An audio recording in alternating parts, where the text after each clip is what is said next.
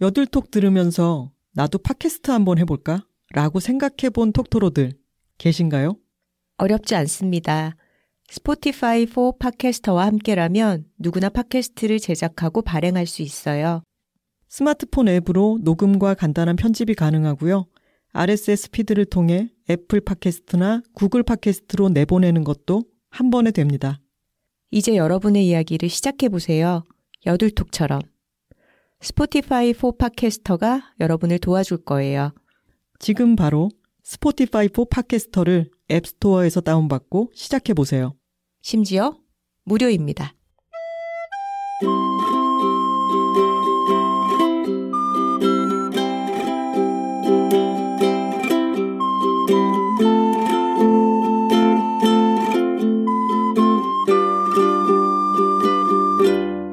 여자둘이 토크하고 있습니다.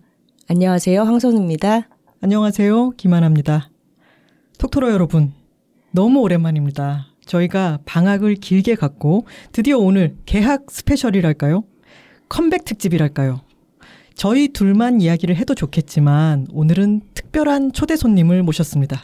네, 신간 최선을 다하면 죽는다로 오랜만에 돌아오신 김혼비 작가님과 함께 오늘 녹음하겠습니다. 안녕하세요. 김혼비 작가님 반갑습니다. 네, 안녕하세요. 김혼비입니다. 신간과 함께 네. 아주 전격적으로 두 분이 돌아오셨습니다. 네. 두 분이 돌아오신 건 환영할 만한 일인데 지금 책 제목이 최선을 다하면 죽는다잖아요. 네.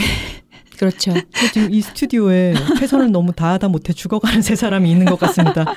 일단 김혼비 작가님도 오늘 다른 일이 있고 여기 녹음하러 오신 거죠. 네네. 오전에 잠깐. 하지만 파주까지. 예. 강연을 하러 가셨다가 바로 오셨고 네.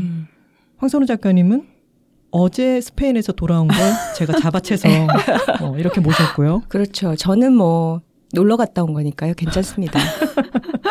그리고 우리 모두가 저분 저러다 최선을 다하다 죽으면 어떡하지? 라고 걱정하고 있는 스타 편집자시죠. 이현실 편집자님께서 이 책의 담당 편집자이신데 지금 저희 스튜디오에 함께하고 계십니다.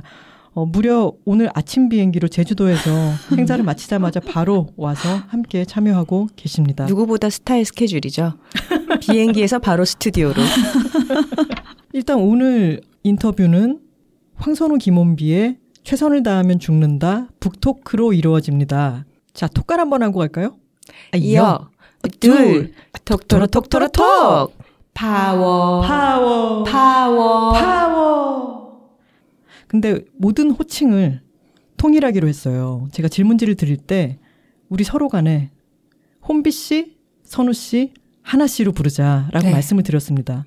좋네요. 스튜디오 안에서 말이 안 나올 수도 있으니 연습을 해두시라라고 말씀을 드렸는데 연습 좀 해보셨나요, 혼비 씨? 아, 네. 전 사실 그동안 계속 이 연재를 하면서 머릿속으로 선우 씨를 계속 부르고 있었어요. 저도 한번 불러주세요. 하나씩. 아이, 좋네요. 작가님들 소개를 드리겠습니다. 책 안쪽에 보면은 황선우 작가님과 김혼비 작가님의 간략한 소개가 들어있는데 좀 비슷해요. 김혼비 작가님 소개부터 먼저 읽어볼게요. 우아하고 호쾌한 여자 축구, 아무튼 술, 다정소감을 쓰고 전국 축제 자랑을 박태하와 함께 썼다.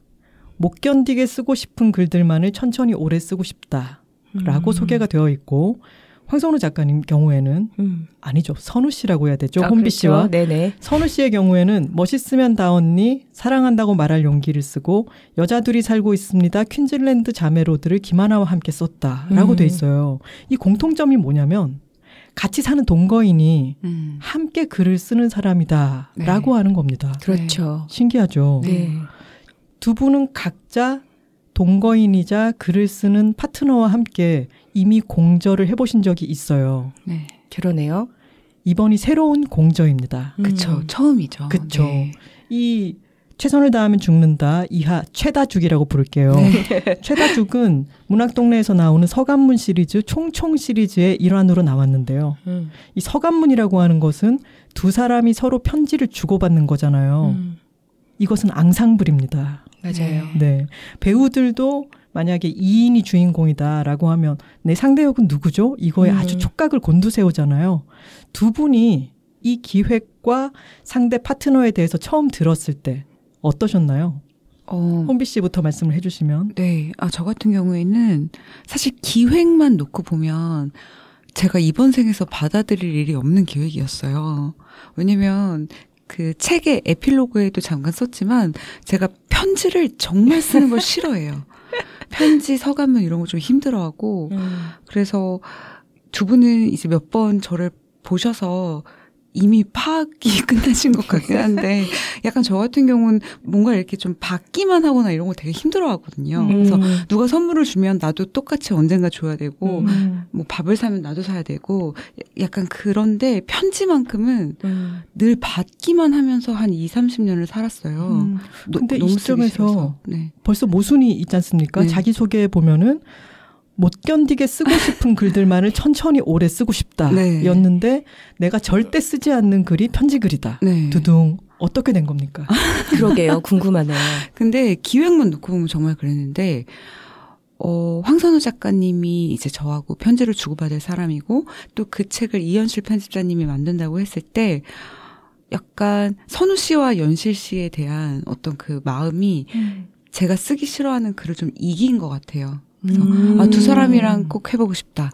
지금이 아니면 제가 언제 선우 씨하고 같이 글 작업을 하고 언제 연실 씨하고 이렇게 책을 같이 만들겠어요. 그래서 그게 이긴 것 같아요. 기획의 힘듦을. 아, 이럴 경우에 질투가 많은 저로서는 박태하 작가님의 반응이 아주 궁금합니다. 네. 연애 편지 한번 받아본 적이 없는 박태하 작가님의 경우에는 아 그래 두 분이랑 같이 일을 하고 싶어서 지금 1년 동안 편지를 쓰겠다 네. 이걸 수락했다 이거지 이렇게 될 텐데 네. 어떤 반응을 보이셨나요? 그러니까 이게 박태하뿐만 아니라 제 친구들이 이제 그 박탈감 두 분이 그때 오은의 옹기종기에서 처음으로 이제 그 이야기를 하셨어요. 네. 이제 제 친구들 중에 두 분 나오는 방송들을 열심히 쫓아다니면서 듣는 애들이 있는데 그 친구들과 박태하가 저한테 야, 너한테 편지를 받으려면 계약을 해야 되는구나. 계약 정도는 해야 되는구나. 하면서 엄청 비꼬았는데 진짜 약간 자본주의 쓰레기 같잖아요. 돈 주면 쓸게 이런 느낌으로 입금이 돼야 쓴다 적어도.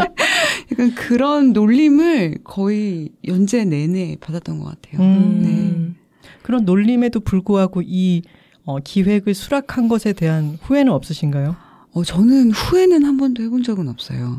네. 너무 즐겁게 썼고 물론 가장 아름다운 제가 예상했던 스토리는 이 프로젝트를 통해 편지의 아름다움을 느끼고 앞으로 편지를 잘 쓰는 사람이 되는 사람으로 거듭나는 게 이제 좀 이 프로젝트의 아름다운 엔딩일 거라고 생각했는데 그렇게 되진 못했어요. 편지는 이제 쓸 만큼 썼다. 다시는 쓰지 않으리 이렇게 된 거 아닐까요? 이제 계약을 완수했으니까 편지 안 써도 되는 사람으로 돌아왔다. 네.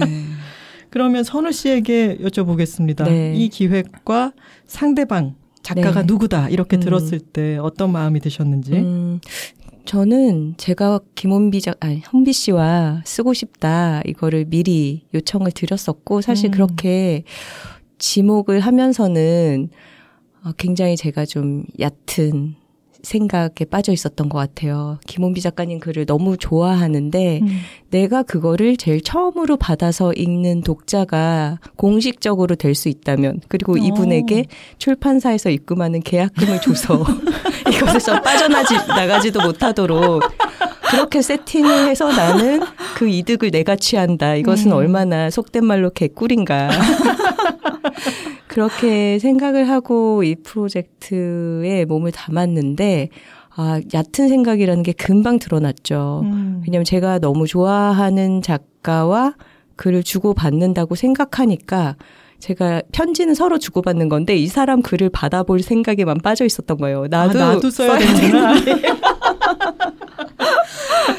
게다가 이 편지를 받아볼 상대방이 내가 너무 좋아하는 글을 쓰는 작가라고 생각을 하니까 그 어떤 마감보다 힘들더라고요. 그래서 그 부담감에 압도되어서 첫 편지를 쓰는 게 정말 힘들고 굉장히 오래 걸렸어요. 근데 우리가 글 쓰는 사람들이면 다들 알겠지만 막상 글을 쓰는데 투여되는 그 시간보다는 어떤 마음의 준비가 늘 마감의 전 단계로서 오래 걸리잖아요. 그 어떤 마감보다도 마음의 준비를 수개월 동안 수개월 동안 하면서 아, 무슨 이야기를 써야 될까? 어떻게 다가가야 될까? 이것 이전에 내가 과연 이 사람에게 편지를 주고받을 상대로 합당한 사람인가? 나는 그동안 어떻게 살아왔나?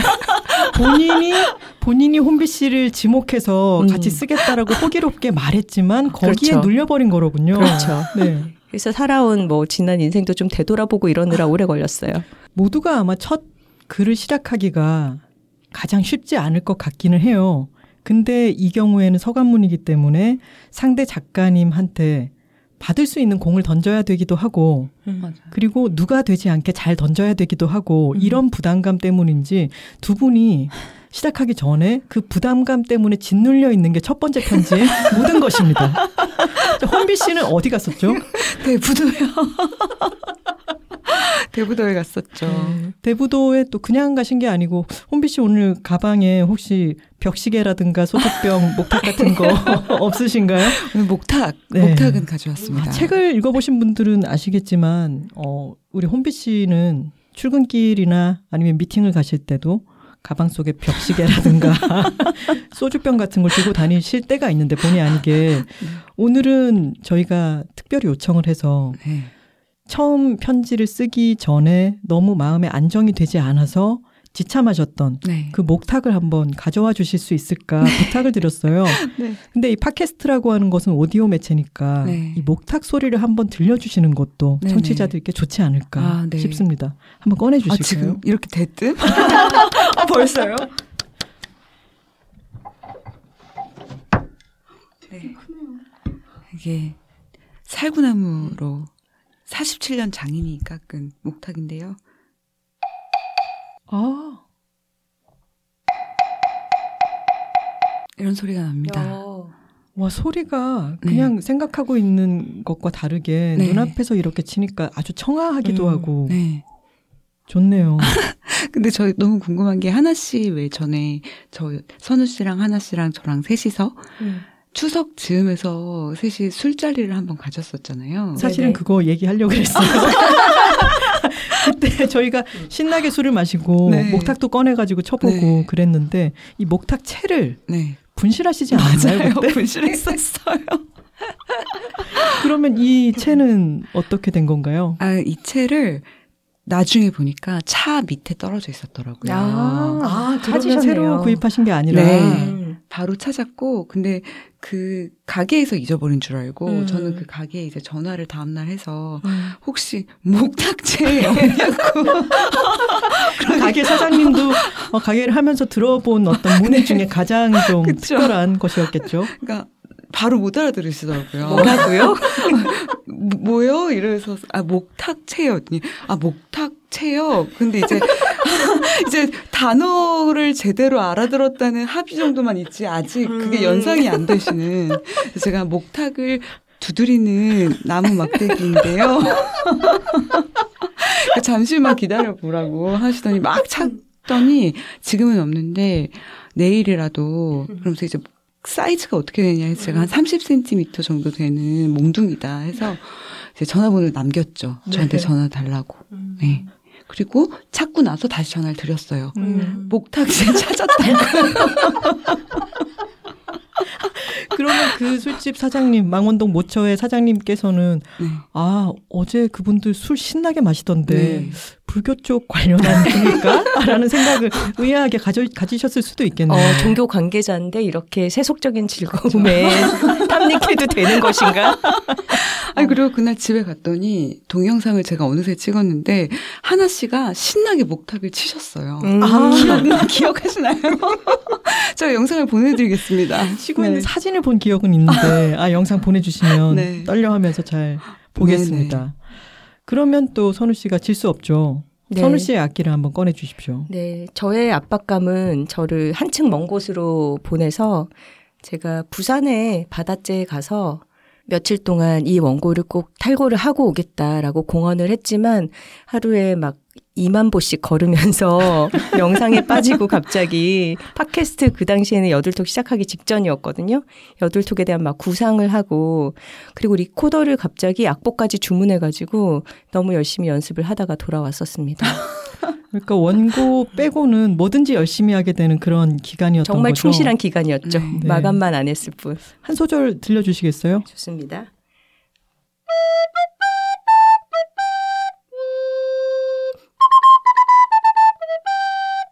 여기까지 하고 혹시 콜라보를 한 번만 해볼 수 있을까요? 우리요? 네, 매우 약간 불경하게 들릴 수 있겠지만 약간 요 리듬으로 쳐주시면 서로 간에 맞지 않을까. 자, 누가 먼저 들어가요? 드랍 더 빗. 아니면 누가 먼저 들어가요? 저의 리듬을 먼저 들어보시겠어요? 어, 네네. 그래서 맞는. 갑자기 이거 뭐라고 이렇게 떨리죠? 왜 이렇게 떨리지? 제가 좀 경박한 걸 좀 쳐보겠습니다.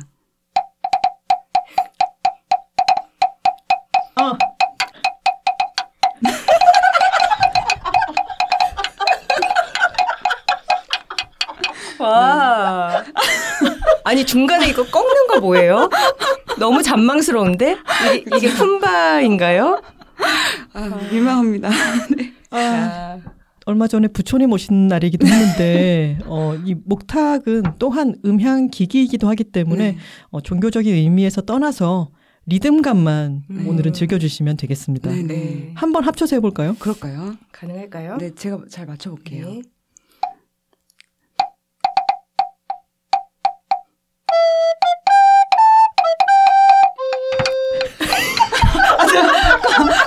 되게 좋아하시는군요.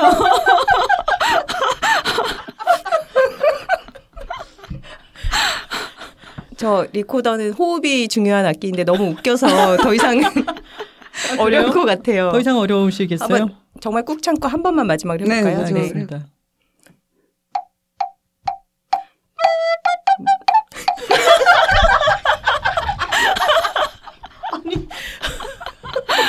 원래 리코더 소리가 좀 매가리가 없어서 듣기만 해도 웃기잖아요. 근데 오늘은 왜 이렇게 목탁 소리까지 너무 웃기게 들리는지. 아, 한 번만 완성해보고 싶다. 네, 알겠습니다.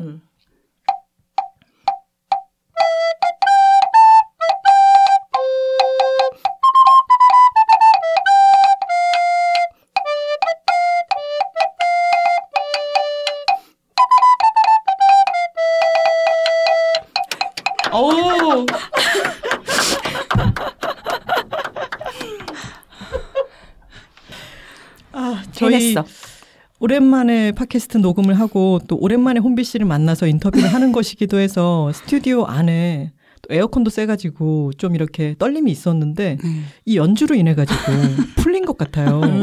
그쵸.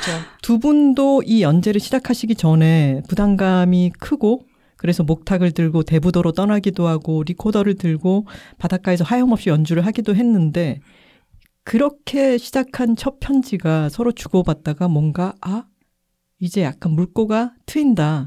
뭔가가 풀렸다. 라고 느낀 순간이 혹시 기억이 나시나요? 혼비 씨? 네. 저는 정확하게 기억을 하고 있는데 사실 두 번째 편지까지도 확신은 없었던 것 같아요. 그러니까 이렇게 하는 게 맞을까? 이렇게 써도 될까? 그러니까 아까 말씀 주신 것처럼 이게 편지라는 게 만약에 진짜 둘이 주고받는 편지였으면 뭐 궁금한 거 있으면 뭐 선우 씨는 어떻게 생각하세요? 선우 씨는 이런 적이 있나요? 뭐 이제 이렇게 던지는데 이건 연재잖아요. 제가 괜히 던졌다가 선우 씨는 그거에 대한 답으로 연재 하루를 또 써야 될 수도 있고 하니까 이제 질문도 던지지 못하고 약간 이렇게 계속 가도 되는가 고민을 하다가 세 번째 편지에서 이제 제가 번아웃에 대해서 이렇게 다 내려놓고 털어놓는 편지를 쓴 적이 있는데 그때가 이렇게 그냥 쓰면 되겠구나.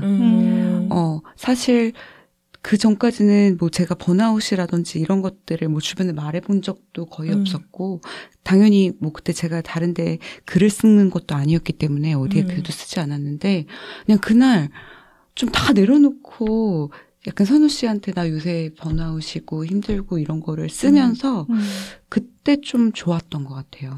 네. 선우 씨는 그 편지를 받았을 때 어땠어요? 저도 사실 혼비 씨에 대해서 책으로 알고 있는 부분이 더 많았기 때문에 아, 이 사람은 이렇게 재밌는 글도 성실하게 쓰면서 또 회사 생활도 하고 있고 어떻게 그 많은 것들을 다 해낼까라고 약간 우러러보는 존경의 마음 같은 게 좀 있었어요. 근데 사실 이면으로는 이 사람이 그 모든 걸 해내기 위해서 당연히 굉장히 힘들 테고 지쳐 있기도 할 텐데 그런 것들에 대해서 먼저 얘기를 꺼내줬기 때문에 아, 그때 약간 물꼬가 트인 것 같았어요. 그래서 저도 아, 그치, 보이는 우리가 타인에 대해서는 정말 잘하는 모습만 이 사람의 정말 최선만 보고 평가하게 되기가 쉽잖아요. 근데 아, 그랬을 때 이 사람이 보이지 않는 곳에서는 이렇게 힘든 순간들이 있었구나. 그리고 나도 그랬는데 이러면서 서로 주거니 받거니 그런 부분들을 꺼내놓게 된 것 같아요. 그래서 그 뒤로는 막 마감에 대한 부담감 이런 것보다는 아, 정말 홍비 씨 요새는 괜찮나? 요새는 자기 자신을 잘 돌보고 있을까? 그렇게 좀 살피게 되고 야단도 치게 되고 좀 나가 노르라고 이렇게 격려도 하게 됐던 것 같아요. 선우 씨가 마지막 편지에서도 편지를 쓴다는 것은 다름이 아니라 상대방의 안부를 묻는 일이었다라고 쓰기도 하셨죠. 네. 그러면 선우 씨에게도 처음에 그 서간문의 어려움이 풀린 계기가 홍비 씨의 세 번째 편지 이후였나요? 네. 그때 이후로는 뭘 써야지 막 이렇게 고민하지 않고 그냥 쓰게 됐던 것 같아요. 근데 참 서간문이라는 게 신기하지 않나요? 네. 이게 연재를 하셨으니까 사실은 모두가 볼 수 있는 공적 공간에 쓰는 글이기는 마찬가지잖아요. 네. 근데 형식적으로는 선우 씨 한 사람에게 보내는 글로 되어 있기 때문에 그 형식이 아니었다면은 나 사실 번아웃 때문에 많이 힘든 것 같아요. 이런 이야기를 털어놓기도 어려웠을 거예요. 네. 대국민에게 갑자기 털어놓는 느낌이 되잖아요. 그렇죠. 독자들에게. 그렇죠. 맞아요. 근데 서간문은 이렇게 한 사람에게 쓰는 글이기 때문에 읽는 독자들도 뭔가 훔쳐보는 느낌도 들고 아주 내밀한 이야기를 열어서 보는 것 같은 느낌이 드는 거죠. 두 분이 서간문을 이렇게 연재하면서 서로에게 글을 쓰신 경험도 아마 처음일 거라고 생각이 되는데 다른 글과는 어떻게 달랐는지도 궁금합니다. 일단 저 같은 경우에는 방금 하나 씨가 이야기한 것처럼 번아웃이라든지 이런 안 썼을 것 같은 것들을 좀 많이 썼던 것 같아요. 그리고 벽시계 얘기가 아까 나왔지만 뭐 벽시계를 넣고 다녔다. 이런 이야기도 사실 서간문이라는 형태로 선우 씨한테 이야기를 하는 거니까 이제 이런 이야기가 나오지 그냥 에세이에 뭐 그냥 갑자기 뜬금없이 내가 벽시계를 들고 다닌 에피소드를 써서 뭐 어디다 실겠어요. 그래서 약간 그게 되게 좋았고, 하지만 또 이게 다른 글이랑 달랐던 것 중에 조금 어려웠던 거는 이게 선우 씨의 시점, 그리고 이걸 볼 사람들의 시점, 그리고 이 모든 것들을 볼 연실 씨의 시점, 그러니까 여러 되게 뭐랄까 누진 다초점 렌즈가 필요할 정도로 정말 너무나 많은 시선들이 있는 거죠. 제가 최근에 그걸 맞췄어요. 누진 다초점 렌즈 네. 안경을. 저희 사회에 아주 핫한 이슈인 누진 다초점 렌즈가 여기서 이렇게 나올 줄이야. 그러니까. 근데 그러면 앞으로는 박태하 작가님이 편지를 혹시 요청하시면 쓰기 쉽겠네요. 그 한 분의 시선만 신경 쓰면 되니까요. 그건 또 재미가 없더라고요. 일단 계약부터 해야 돼. 평생 10회권 이런 걸로. 선우 씨는 어떠셨나요? 서간문 연재를 하는 것에 뭐 어려움이라든가 달랐던 점, 흥미로웠던 점 어떤 게 있었는지. 이렇게 공개되는 서간문에 대해서 사실 좀 비판적으로 보는 독자들도 있는 거를 알아요. 그러니까 결국은 모두에게 보여지는 글인데 편지라는 형식으로 쓰는 게 뭐 조금은 이상하지 않느냐 이런 얘기를 하시는 분들도 있는 걸로 아는데 일단은 이 편지 형식이 아니었다면 혼비 씨가 또 이런 벽시계 얘기 같은 거를 꺼내놓지 않았겠죠. 네, 그거를 볼 수 있게 만든 거는 이 편지 형식이었던 것 같고 저로서도 그냥 다른 에세이를 쓸 때와 달랐던 점이 글감이 되지 않을 거라고 생각하고 제 안에서 좀 검열을 통해서 쳐낼 법한 아주 사소하고 일상적인 이야기도 편지이기 때문에 할 수 있더라고요. 그런데 그게 써놓고 보면은 결코 사소하지만은 않은 거예요. 저에게 제가 굉장히 작다고 생각했던 일상의 조각들이 그 당시에 저에게 굉장히 큰 의미가 있는 어떤 것이기도 하고 또 그것이 상대방에게 전해졌을 때 또 다른 이야기를 끌어내오는 어떤 화두가 되기도 한다는 면에서 아, 이래서 서간문, 편지글이라는 형식이 의미가 있구나라는 거를 저는 깨달았어요. 저는 두 분이 이 책 안에 선우 씨와 저의 탁구 얘기도 잘 나오지만 이게 그야말로 핑퐁이구나라고 하는 걸 느꼈어요. 이 번아웃이라고 하는 주제가 튀어나오게 된 것도 목탁. 처음 이 첫 원고가 도저히 쓰이지가 않아서 가지고 갔던 그 목탁 이야기 때문에 선우 씨는 목탁 영상을 찾아보고 거기에 나와 있었던 말이 이 사운드가 유튜브 영상이었죠. 맞아요. 이 사운드가 당신을 잘 자고 잘 쉬게 하기를 바란다라고 하는 말이 쓰여 있었는데 그 말을 편지 말미에 썼더니 그 말에서 혼비 씨가 맞아요. 갑자기 나 그게 정말 필요해요라고 하면서 자신의 아주 솔직한 이야기를 털어놓기 시작한 거죠. 그랬죠. 그것은 핑퐁을 할 때 어떤 공이 어떻게 날아오느냐에 따라서 자신이 생각 못한 동작으로 뭔가를 받아치기도 하잖아요. 그런 신비였던 것 같습니다. 이쯤에서 우리 독자님들이 궁금하게 생각하실 것은 그렇다면 이 책은 제목도 최선을 다하면 죽는다인데 이 제목은 어떻게 해서 나온 것인가? 번아웃 때문인가? 이런 의문을 가지실 것 같아요. 네. 책의 제목은 사실 여둘톡에 출연을 하시기도 했던 이옥선 작가님의 빅토리 노트, 하나 씨의 어머니시죠. 빅토리 노트에 그런 대목이 있어요. 최선을 다하면 죽는다. 공부도 마찬가지다. 그러니까 뭐든지 최선을 다하려고 하지 마라. 이런 얘기가 원래 노자의 도덕경에 언급된 이야기를 어떤 강의에서 이제 그것에 대한 해석 강의에서 얘기를 하셨던 거를 이옥선 작가님이 인상 깊게 들으시고 책에다가 인용을 하셨던 거죠. 근데 그런 생각이 하나 씨가 자라온 어떤 가족의 분위기에는 굉장히 짙게 깔려 있어요. 만 닦고 그렇게 열심히 사노. 만 닦고 그거 해야 되노. 이런 식으로. 그래서 평생 그렇게 살아온 사람이 저 옆에 있다 보니까 저희 집은 반대의 가풍이었거든요. 저희 집은 매사에 단디해라. 그리고 뭐 최선을 다하지 않으면 정말 최선을 다하지 않으면 죽는다. 제가 뭘 하든 그것을 엄청 열심히 하라는 얘기를 듣고 자라왔기 때문에 제 내면에 최선을 다하면 안 되는 것이라는 어떤 자기 검열이 굉장히 강한 거예요. 최선을 다하지 않으면 안 되는 것이라는. 그렇죠. 네. 네, 최선을 다하지 않으면 안 된다. 최선을 다해야만 한다.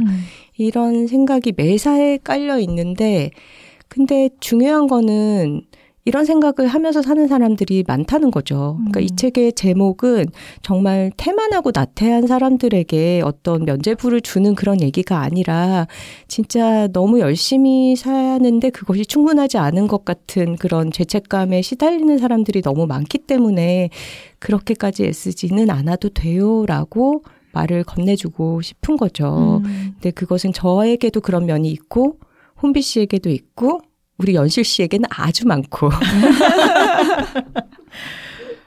어떻게 보면은 이 책은 안에 여둘톡에 대한 언급도 자주 나오고 그리고 띠지에도 보면요. 이렇게 돼 있어요. 뒤쪽에 황선우, 김혼비 두 유머 사냥꾼이 자신을 복가치며 살아가는 우리들에게 건네는 다정한 안부 인사라고 돼 있습니다.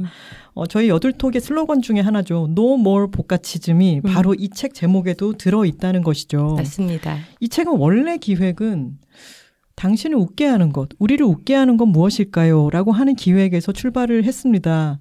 근데 제목은 최선을 다하면 죽는다가 되었는데요. 이 책 안에는 실제로 현우 터진다라고 하죠. 웃음이 터지는 부분이 정말 많아요. 글로 사람을 웃기기는 정말 쉽지가 않은데 저는 이 글 읽으면서 여러 번 현웃을 터뜨렸습니다. 혹시 두 분 서로의 글을 읽으면서 그야말로 현웃이 터진 그런 장면이 있는지 기억이 나신다면 말씀을 좀 해주실까요? 선우 씨부터.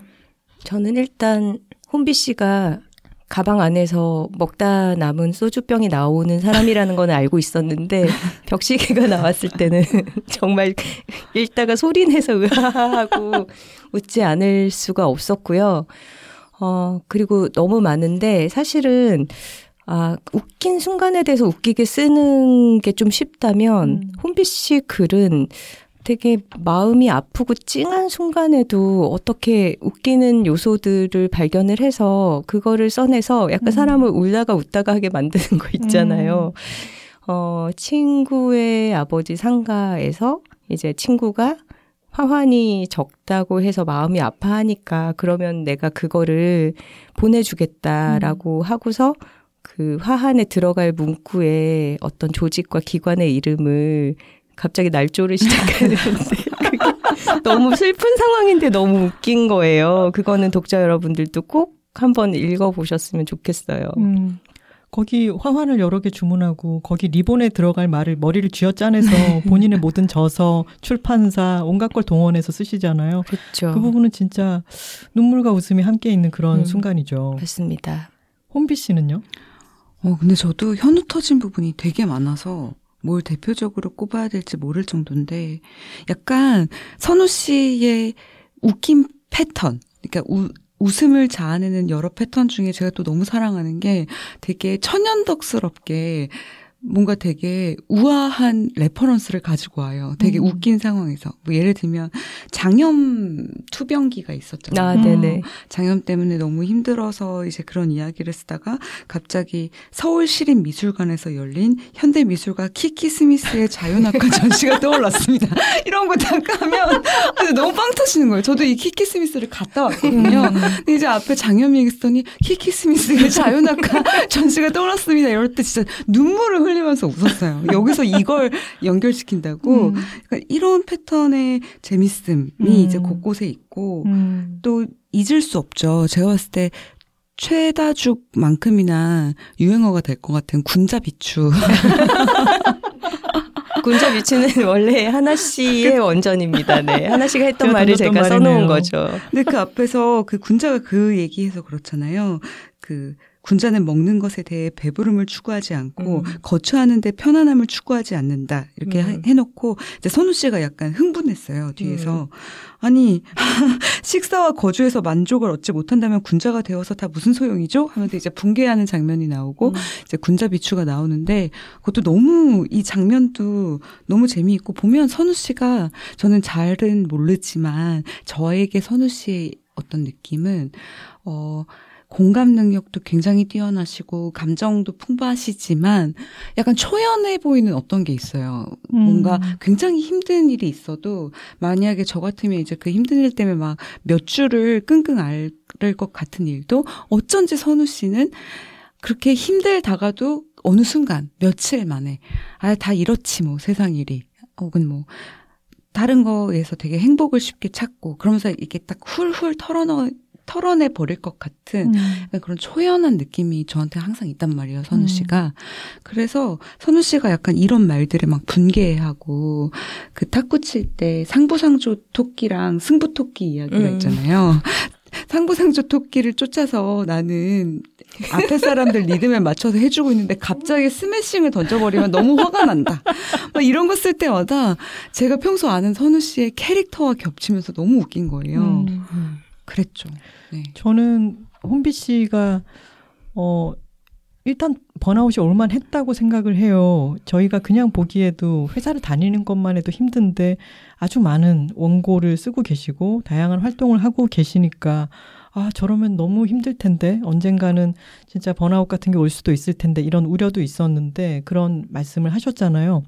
근데 번아웃이라고 하는 말이 혼비 씨가 번번이 번번 하다가 여름이 되어서야 아웃하면서 네. 완전히 소진된 느낌이 들었다 이렇게 말씀을 하셨는데 그 말 자체가 좀 무섭잖아요. 번아웃이라니. 네. 그래서 사람들이 아니 나는 좀 피곤하지 번아웃까지는 아니야 라고 많이들 착각을 하는데 네. 혼비 씨에게 다가왔던 일종의 증상들은 네. 말실수가 자꾸 일어나는 것이었습니다. 네네. 그리고 오타가 자꾸 생기고 네. 저는 그중에서 너무 웃겼던 게 그 분야의 대갈로 자리매김했다. 어떤 분야에 대해서 쓰는데 그 분야의 대가로 자리매김했다라고 써야 되는데 그것을 그 분야의 대갈로 네. 자리매김했다라고 쓰셨고 그걸 편집자님이 고치신 그러니까. 것도 너무 웃겼어요. 그렇죠. 네. 하필 대가랑 대갈이랑 조금 네. 뜻이 비슷한 바람에 편집자님은 제가 진짜로 그 뜻으로 썼다고 받아들이셨더라고요. 아, 대갈로. 탑, 우두머리라는 네. 뜻으로 대갈로 쓰신 줄 알고 그것을 또 머리로 수정해 주시는. 편집자님들도 좀 의심을 하셔야 돼요. 나의 담당 작가가 지금 괜찮은 상태인가. 너무 작가님한테 깊은 뜻이 있겠지. 이렇게 생각하지 마시고 이 사람도 사람이다. 근데 두 분이 이 편지를 쓰면서 제가 느끼기에는 아, 이 편지는 다른 원고보다는 좀 더 즐겁게 쓰신 것 같다라는 느낌이 들었어요. 실제로 그러셨나요, 선우 씨? 네, 제가 마감을 참 싫어합니다. 그래서 웬만하면 마감을 안 만들기 위해서 계약도 잘 안 하는 편인데 이 편지는 첫 원고를 제외하면은 항상 즐겁게 읽고 즐겁게 썼고 이제 내가 답장을 하게 될 기간까지 늘 그걸 생각하면서 지냈던 것 같아요. 혼비 씨에게 무슨 얘기를 이번에는 할까. 그래서 편지를 쓰는 시간에도 편지를 쓰지 않고 생각하는 시간에도 굉장히 즐겁게 지낼 수 있었습니다. 저는 선우 씨랑 같이 살고 같이 하는 일들도 많이 있으니까 선우 씨가 이런 얘기를 하는 걸 옆에서 정말 많이 들었어요. 아, 이거 이번 편지에 써야겠다. 그러면서 메모하고 네. 혼비 씨도 그러셨나요? 그럼요. 지금 파일 한쪽에 선우 씨에게 쓰다만 편지의 조각들이 엄청나게 있습니다. 이게 보통의 원고는 원고 생각을 내내 하고 있으면 좀 지칠 텐데 네. 누구 한 사람에게 재미있는 이야기를 던져줘야지라고 네. 생각하면은 그 수집을 할 때도 좀 더 즐거운 것 같아요. 그리고 그 즐거움이 원고 행간에 배어 있는 것 같습니다. 제가 맞아요. 그 작가의 말에 지난 1년간 편지 쓰는 사람으로 살았다라고 썼는데 이제 그게 그 얘기를 하고 싶었던 것 같아요. 그러니까 누군가로 향한 안테나를 하나 세워놓고 아, 이 편지 이번에 혼비 씨한테는 무슨 얘기를 들려줄까 이런 마음으로 지내는 게 결국은 혼비 씨를 위한 어떤 것이라기보다는 저를 위한 것이 되더라고요. 내 생활에서 내가 어떻게 지내고 있는지 계속 돌아보고 그래도 나에게 의미 있는 것, 중요한 것 이런 것들을 계속 가려보게 되고 그리고 웃긴 것들은 더더욱 지나치지 말고 이거를 꼭 들려줘야지 하면서 수집하게 되고 그런 것들이 편지 쓰는 사람의 삶이라는 거는 결국 상대방의 안부를 물으면서 나의 안부를 굉장히 돌아보게 되는 일이구나. 이런 걸 맞아요. 느꼈죠. 그러니까 저도 정말 안테나를 세워놓았다는 게 맞는 말인 게 저도 안테나를 계속 세워놓다 보니까 어느 순간 글의 어떤 소재의 여부를 선우 씨 취향에 따라 제가 속아내더라고요. 이번 1년 동안은 황선우 취향으로 산다. 그래서 이거 편지를 평소였으면 이거 메모해뒀을 텐데 아니야 선우 씨는 이런 얘기는 별로 재미없어 할 거야. 그래서 이제 치우고 어떤 거는 제가 평소에 그렇게까지 눈여겨보는 게 아닌데 선우 씨가 저거 좀 좋아할 것 같아. 그러니까 이런 식으로 저의 취향도 어쩔 수 없이 안테나를 따라서 가게 되고 그리고 최근에 더 글로리 나왔잖아요. 네. 그래서 저는 송혜교처럼 살았어요. 연진아 나 오늘 너무 신나 연진아 이거를 항상 머릿속으로 선우 씨 저 오늘 너무 피곤해요 선우 씨 약간 이런 느낌 있잖아요. 약간 그렇게 살았던 것 같아요. 그런 삶을 뭐라고 하는지 아십니까? 뭐라고 그러나요? 누진 다초점 렌즈 같은 삶이라고 합니다. 여러 사람의 시선으로 내 삶을 바라보는 거죠. 네. 근데 내가 이번 달에는 이런 편지를 써야지라고 수집을 해놓은 것도 있고 요렇게 저렇게 쓰면 되겠다라고 생각을 해도 상대방에게서 어떤 편지가 날아올지는 모르잖아요. 근데 제가 늘 인상적이었던 거는 사실은 상대방의 편지가 날아오면 이제 너 일할 차례다 라고 하는 신호이기도 하잖아요. 근데 선우 씨가 매번 혼비 씨 편지가 왔다 하면서 너무 싱글벙글 하면서 그것을 읽어봤던 기억이 나요. 그러면 새로 서로에게 편지를 받았을 때 뭐 당황스럽거나 아니면 생각지도 못했던 내 기억이 떠올라서 아 이걸 써야겠다라고 선회하게 되거나 이런 경험들도 많이 있었나요? 네. 저 같은 경우는 실제로 연실 씨는 아실 텐데 편지를 두 통 보낸 주가 한 주 있었어요. 그 번아웃 다음에 이제 제가 그 글이 진짜 너무 좋았 썼던 글인데 선우 씨가 그 젖은 미역처럼 그 답장이 저한테 너무 좋았고 그러다 보니 번아웃에 대해서 한 번 더 쓴 게 있어요.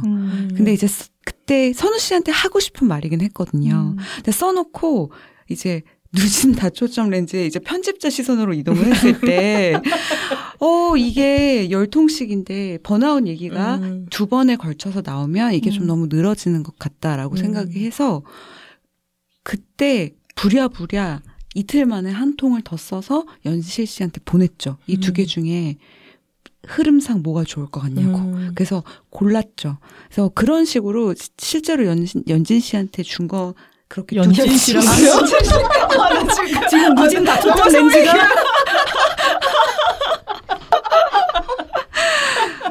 연실 씨에게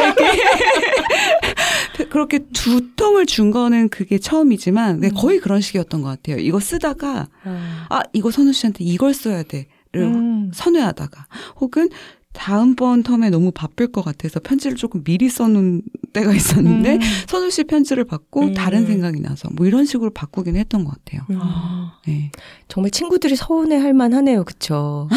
평소에 편지 쓰는 걸 그렇게 안 하는데 심지어 두 통을 쓰기도 하고 아무리 계약을 했기로서는 한 통만 써도 되는 것을 두 통씩 쓰고 최선을 다한 거죠. 그러면 죽는데.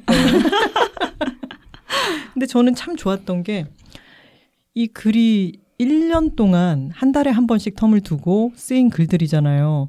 그러니까 이게 1년을 돌아보면서 이런저런 일이 있었지라고 쓰는 게 아니라 그때그때의 현실에 있었던 일들, 나에게 닥쳤던 일들이 어쩔 수 없이 글에 반영이 되고 틈입하고 그래서 맨 처음에 생각했던 웃음에 대해서 써보자라고 하는 것에서 이 책은 독자 여러분들도 크게 느끼시겠지만 아주 재미있는 가운데 눈물이 터지는 구간들이 많이 있습니다. 이것은 국가적으로 작년에 아주 큰 참사가 있기도 했고 그 장소에 얽힌 두 분의 이야기가 마침 그 장소를 배경으로 해서 이어지기도 했기 때문에 두 분도 이 책이 이렇게 전개되리라고는 아마 예상을 못하셨을 것 같아요. 맞아요. 처음에는 혼비 씨를 웃긴 것에 대해서 써주세요라고 하고 저도 혼비 씨를 좀 웃길 수 있는 그런 이야기들을 쓰고 싶어요. 이런 생각으로 시작을 했는데 정말 어떤 계획이라는 게 의미가 없더라고요. 편지를 주고받는다는 것에 있어서는 어떤 긴 시간을 두고 그 사이에 간간히 소식을 전하는 일이다 보니까 시간이라는 게 항상 사람에게 하는 일들이 있잖아요. 우리가 1년을 보낸다라고 생각하면 우리의 계획과는 다른 일들이 늘 벌어지고 그 일들 가운데는 몸이 아픈 것, 뭐 정신적으로 지치는 것, 뭐 사랑하는 존재들이 떠나가는 것, 혹은 어떤 우리 사회의 사회적인 재난이나 위기가 닥치는 것, 이런 것들을 포함해서 여러 가지 일들이 우리의 이 작은 편지 서신 교환 사이에도 일어났죠.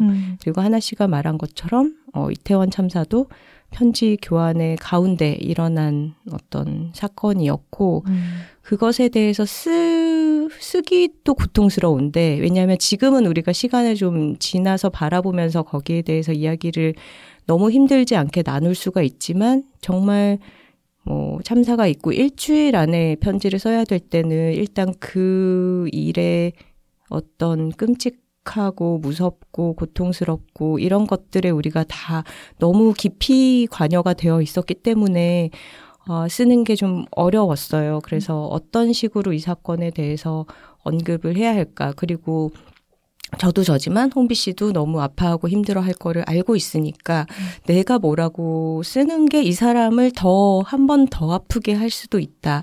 이런 생각이 들기도 하고 해서 좀 최대한 너무 직접적이지 않지만 너도 힘들지 나도 지금 힘들고 있어. 우리 이 시간을 잘 지나가 보자.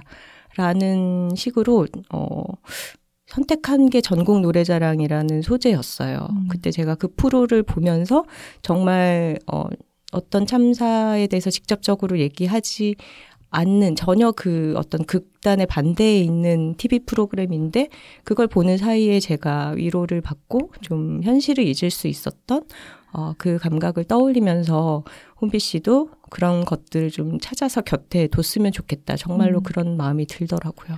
마침 그때가 국가 애도 기간을 억지로 선포하면서 그렇죠. 이 안에 모든 걸 끝내라는 식으로. 맞아요. 어떤 공연 같은 것도 다 취소시키고 했던 그런 때였기 때문에 또 전국 노래자랑이 다가오는 의미가 달라졌었죠. 네, 맞아요. 그러니까 사실 고백하면 저는 선우 씨한테 묻어간 게 되게 많아요. 그러니까 만약에 이 책을 읽으신 분들이 아, 두 사람의 앙상블이 좋다라고 느끼신다면 그건 사실 선우 씨로부터 나온 게 굉장히 큰 게 이게 어쨌든 편지의 순서가 선우 씨가 첫 편지를 쓰셨잖아요. 그때도 진짜 멋있었어요. 그 첫 편지가 얼마나 어려울지는 누구나 알잖아요. 그 톤을 두 번째 편지도 되게 어려워하시던데요. 근데 진짜 첫 편지를 제가 쓰기 시작했다면 지금 이 책 안 나와 있을 거예요, 진짜. 근데 이제 선우 씨가 내가 쓰겠습니다라고. 그게 제가 생각이 얕아서 그랬다니까. 얼마나 힘들지 모르고. 배려인 줄 알았어요. 되게 그래서 그러다 보니 어쨌든 선우 씨 편지가 항상 먼저. 그리고 저는 답장. 물론 중간에는 어느 순간부터는 첫 편지 답장 이런 게 이제 의미가 없어졌는데 그 이태원 참사 때도 마침 또 그때 선우 씨가 저한테 편지를 써야 될 차례였고 그러니까 저도 고민을 했었어요. 이게 어쨌든 웃음에 대한 걸 시작으로 한 건데 이거에 대해서 나는 지금 너무 중요한 문제인데 써도 될까? 같은 고민들을 할 때마다 항상 저는 선우 씨의 편지를 기반으로 톤을 맞춰갔던 것 같아요. 그래서 선우 씨가 그걸 써줬기 때문에 저도 다음 편지에서 마음 놓고 일부러 웃음을 억지로 찾으려고 하지 않고 제가 느낀 걸 쓸 수 있었고, 그래서 항상 저는 좀 선우 씨한테 묻어간다는 생각을 늘 하는 게 약간 선우 씨 편지가 꼭 있었어야만 하는 글들이었어요. 제 글들을 다 읽어보시면. 그래서 되게 톤을 맞춰가는 작업이었고, 그래서 또 반대로 약간 재밌는 건 그 마지막 편지 주셨잖아요. 그 마지막 편지를 주셨는데 약간 저는 아까도 제가 생각하는 선우 씨의 어떤 좀 초연함 약간 그런 것들에 대해서 알고 있는데 뭔가 마지막 편지가 굉장히 앞으로 다른 편지가 더 이어갈 것 같이 굉장히 되게 캐주얼하게 뭐 마지막이고 뭐 이런 거 없이 되게 딱 쿨하게 왔어요. 그러니까 이제 사실 저는 마지막 편지 이미 전부터 약간 이제 뭉클하기 시작했어요. 이 연재가 INFP라서 그래요. 이 연재가 곧 끝나고 네. 이제 선우 씨의 편지는 한 번밖에 안 남았고 막 이런 것들이 되게 막 몽글몽글 약간 저를 약간 해서 울컥해서 사실 저의 마지막 편지는 거의 선우 씨에 대한 열렬한 사랑 고백이 될 뻔했어요. 너무 고맙고 너무 아쉽고 너무 지금 눈물 나고 이런 걸 쓰게 될 뻔했는데 그거 따로 주시면 안 돼요? 이제 계약이 완료돼서 안 되나? 이제 제가 계속 톤을 맞춘다고 했잖아요. 근데 이제 선우 씨의 마지막 편지가 너무 세련된 방식의 작별, 너무나 쿨하게 이렇게 딱 왔을 때 내가 여기서 징징거리면 이게 다 무너지잖아요. 뭔가 톤이. 나는 인프피가 그러는 거 좀 좋아하는데. 지금 누진다 초점이. 누진다 초점이. 실행이 돼버려서 어쩔 수가 없는 거죠. 아쉽다. 맞춰야 되는 거죠. 그래서 약간 선우 씨도 분명히 어떤 아쉬움이 있을 거고 감정이 있겠지만 제가 아는 선우 씨는 그런 것도 그래 이것도 이 프로젝트 즐겁게 끝냈다 이렇게 딱 털어버릴 것 같은 어른이어서 또 근데 저는 그때까지 못 털어버리고 아 이거 어떻게 너무 아쉽고 막 쓰는 문장마다 애틋하고 막 이런 거예요. 그래서 약간 아 그래 내가 너무 이렇게 쓰면 안 되겠다 마지막 편지를. 그래서 톤을 억지로 눌렀어요. 되게 나도 쿨한 것처럼 나도 쿨한 것처럼 하지만 내 마음은 뭐야 이 관계 나만 슬프지 약간 뭔가 BL 전문 용어로 얘기하면 나만 아방순가 뭐 약간 이런 느낌처럼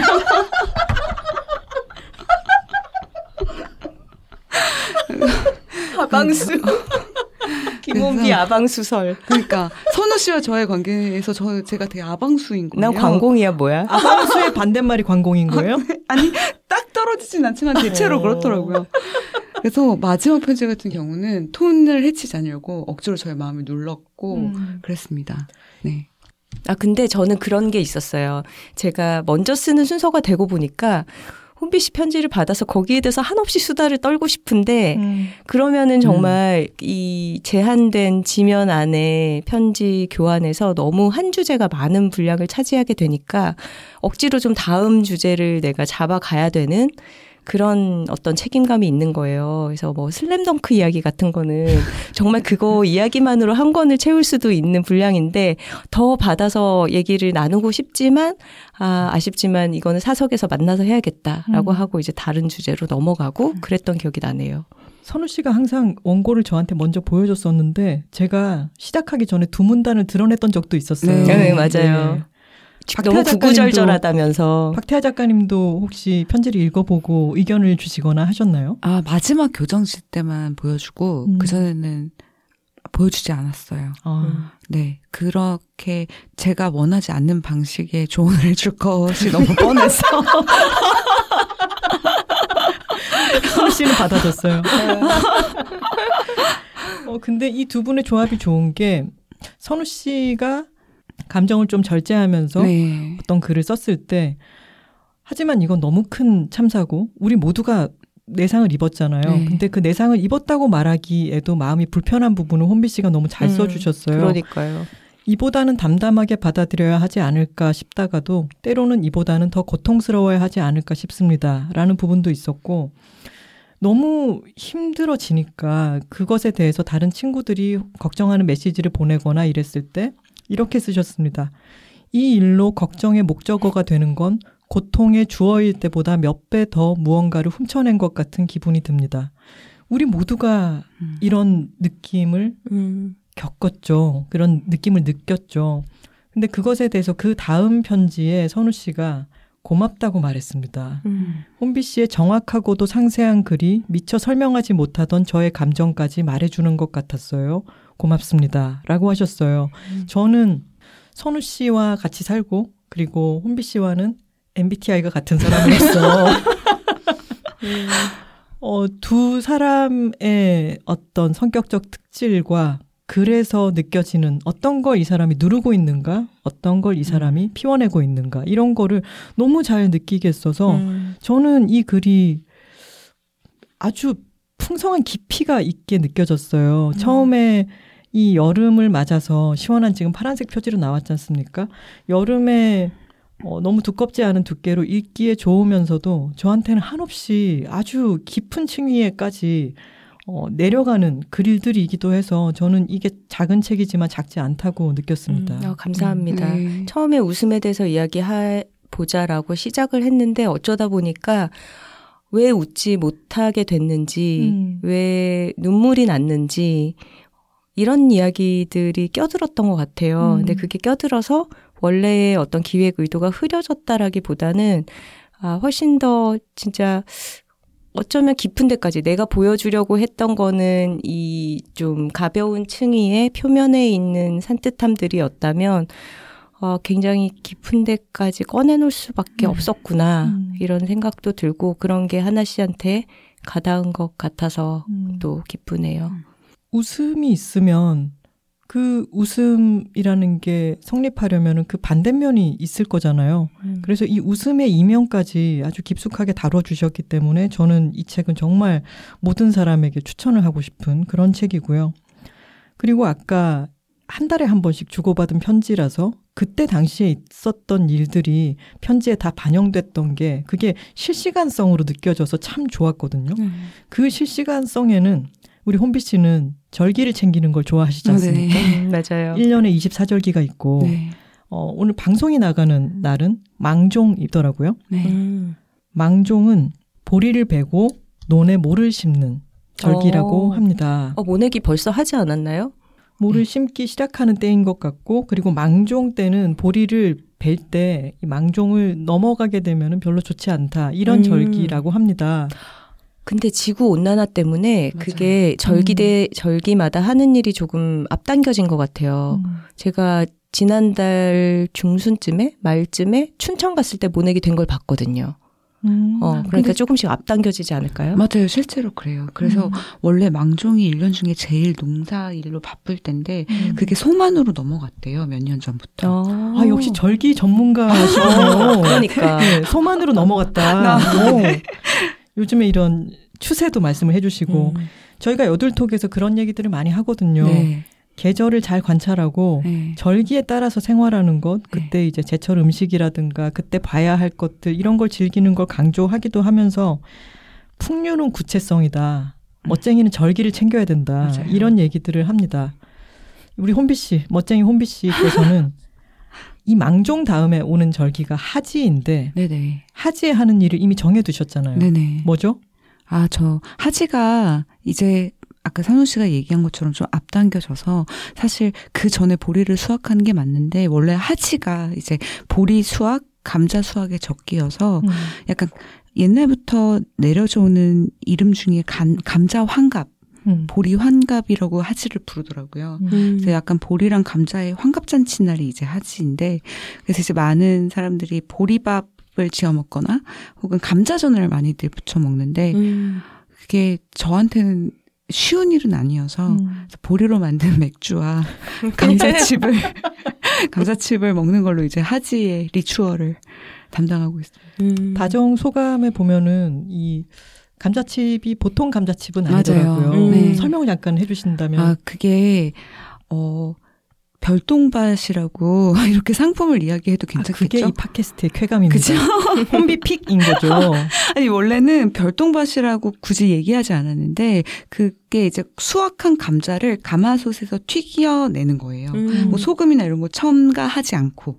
근데 예전에는 그래서 가마솥 감자칩 치면은 거기밖에 안 나와가지고 제가 굳이 상호를 말하지 않았는데 한 군데가 더 생기면서 경쟁업체가 네, 그래서 사람들이 거긴 줄 알더라고요. 근데 거기 감자칩도 먹어봤는데 저는 정말 별로였거든요. 그래서 이제 별똥밭이라고 확실하게 이야기를 하는데 거기 고구마칩도 맛있고요.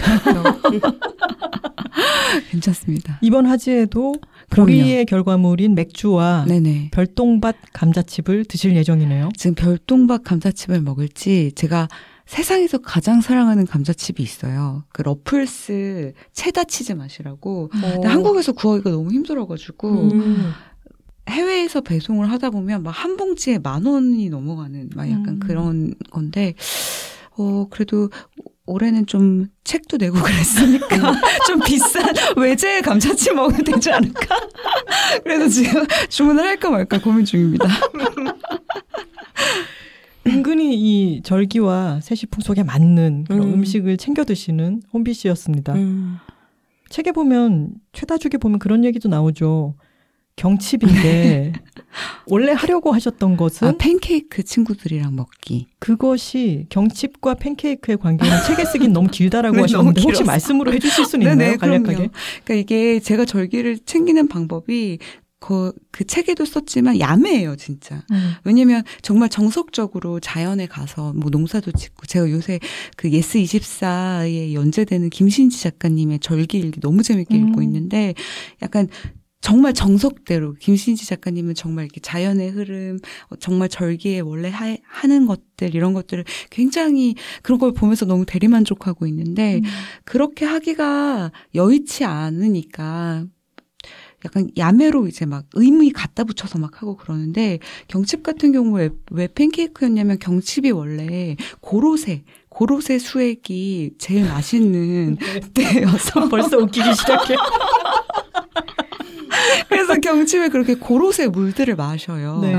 그래서 작년 경칩 때는 이미 고로쇠 물을 마셨거든요. 친구들이랑 주문하면 돼요. 요새는 온라인에 고로쇠 네. 물하면 나오는데 근데 이제 고로쇠 수액으로 시럽을 만들어서 고로쇠 시럽이라는 걸 만드는데 이게 메이플 시럽도 사실은 메이플도 고로쇠거든요. 똑같은 고로쇠는 아니지만 나무에서 그 액을 받아서 그래요? 그게 메이플이어서 이 고로쇠는 메이플보다는 덜 달고 메이플처럼 찐득하진 않지만 조금의 가공을 하면 이제 시럽처럼 돼요. 그래서 이번 경칩 때 그 고로쇠 물 대신 고로쇠 시럽을 뿌린 팬케이크를 먹기로 친구들이랑 약속을 했던 거예요. 그래서 아까 진짜 고로쇠에서 팬케이크까지는 이제 어떻게 가시려나 했는데 가시고 마네요. 네. 그래서 시럽도 다 사놨고 근데 이제 그날 갑자기 제가 야근을 하는 바람에 못 지켰죠. 그래서 개구리뛰기로 그래서 개구리뛰기 하이힐을 신은 채 개구리뛰기를 하다가 말고 근데 이걸 왜 하고 있는 거야? 라고 하면서 45초 만에 경칩을 잊을 수 없게 만드는 네네. 그런 방식에 대해서 책에 쓰여 있죠.